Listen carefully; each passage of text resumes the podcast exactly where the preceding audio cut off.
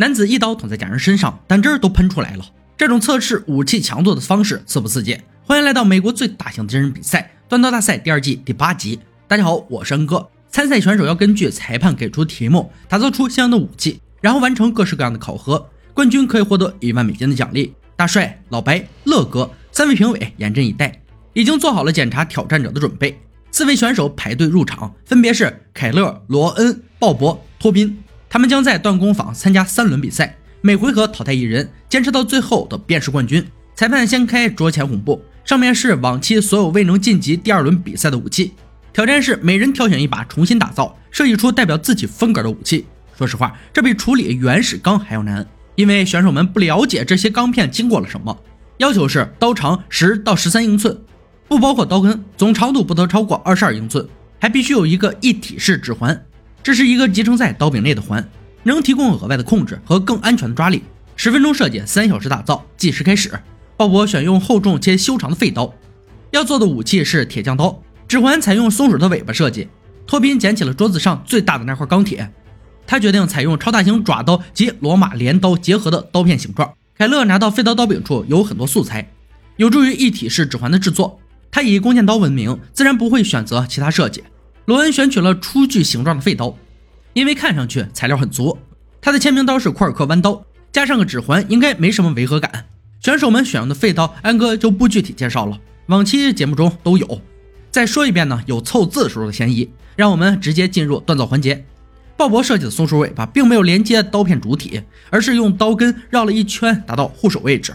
大帅有些担心坚固性。托宾展示了一些非凡的技能，钢坯在动力锤下匀速运动，控制力也非常不错。凯勒对节目组的安排有些不满，接受别人失败的产物对他来说很难受。他并没有重塑刀片，只是做了一些简化，主要工作是修复刀片上的裂纹，看上去貌似有特殊的方法，让我们拭目以待。罗恩手中的刀片很薄，用料很少。评委组的建议是赶紧更换另一把刀片，但很明显他们接受。托宾也来到了做指环的步骤，大帅喜欢他的做法。不过洞孔看起来不太大。与此同时，鲍勃出现问题，他的刀刃在研磨时出现裂缝，好在能将其磨掉，并不影响整体。罗恩已经在磨床上工作了好一段时间了，有多久呢？久到皮带都被他磨断了。时间所剩无几，希望他能做完这把刀。凯勒给刀添加上了粘土，要做粘土淬火，赋予武器更多个性的同时，还能增加硬度，非常不错的选择。其他选手也掐着时间结束的点儿完成淬火。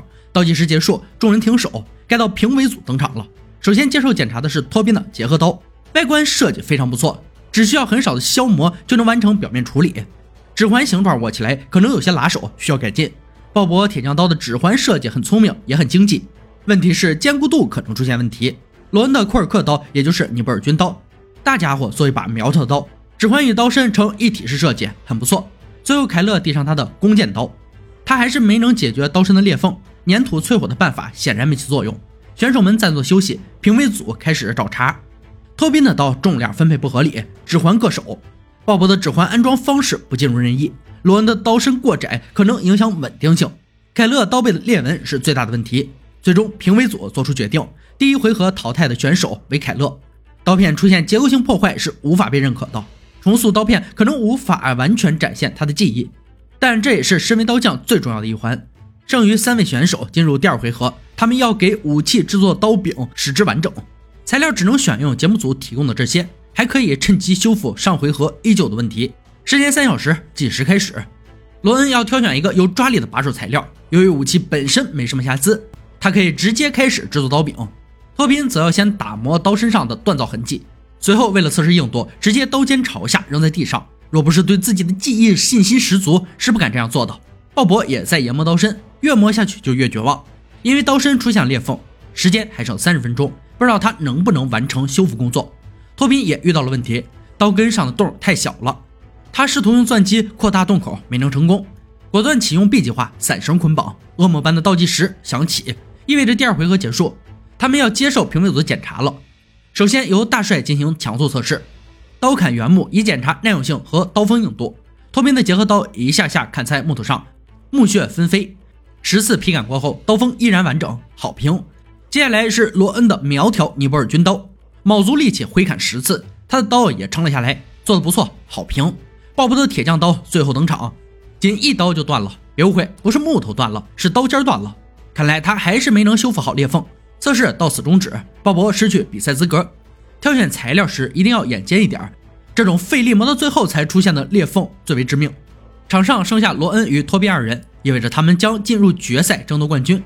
裁判揭开桌上红布，露出神秘武器——海盗弯刀。这是一种短而宽的军刀，于16世纪在欧洲发展起来。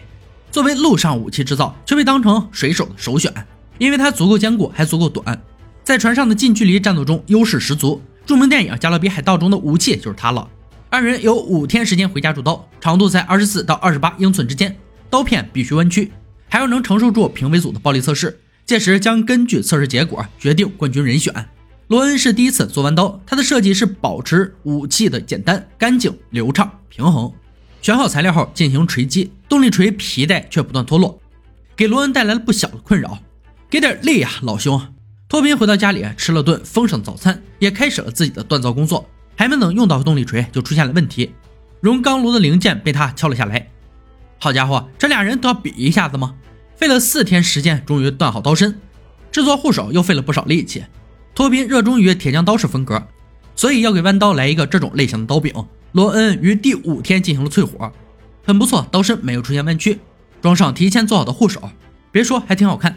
与此同时，托宾正用废弃洗衣机做测试，做了把宝刀，自己肯定得先抡几下，累了再切个西瓜解解渴，舒服至极。五天时间一到，两位冠军候选人回到赛场，节目组特意把测试场地搬到船上，看得出他们在这方面还是很下功夫的。两把海盗弯刀风格迥异。托宾的刀外形粗犷，追寻传统；罗恩的刀依旧苗条，比较精细。当然，对于冷兵器来说，外观永远排在性能之后。孰强孰弱，还得用测试来说话。首先，老白要测试武器强度，船上早就备好了板条箱，模拟路障。这是海盗们经常要砍的东西。托宾先来，老白挥刀奋力砍下，板条箱被劈得支离破碎，刀片略微变形，并有些切线。下面是罗恩，老白稍作休息，继续测试。可以看出，威力和托宾相差无几，但刀身要坚固不少，没有弯曲，也没有损坏。接下来赶紧让老白休息，乐哥上场进行锋利度测试。测试物是鱼和绳子，很符合海盗弯刀的用途。托宾先上，鱼被轻松砍成两截，但绳子只是被划破。戏剧性的是，罗恩的刀刚好相反，鱼没斩断，绳子倒是砍得挺利索。二人在这一回合打了个旗鼓相当。当然，最后的杀戮测试才是压轴好戏。作为海盗或海军，战斗是不可避免的。一把好的海盗弯刀必须具备杀伤力。乐哥用弹道假人进行测试，首先是托宾，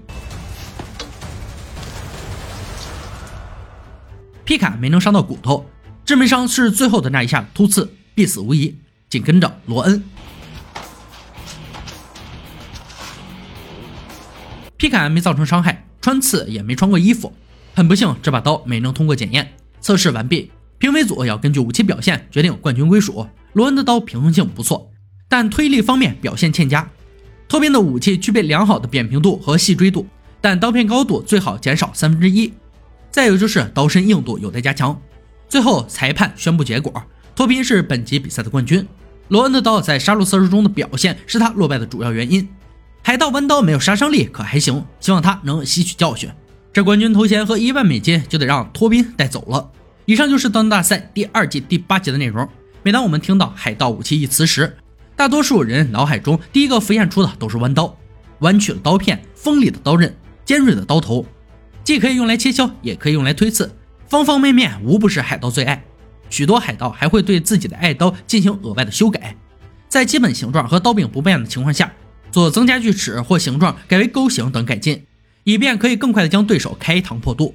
它的尺寸短，在有限的空间里灵活易用，而且它轻巧便于携带。当海盗登船在甲板上进行激烈的战斗时，枪支会失去原本的威力，而被设计成既能切割又能穿刺的弯刀就可以亮相了。所以它被认为是船上最好的武器之一。好了，今天解说就到这里吧，我们下期再见。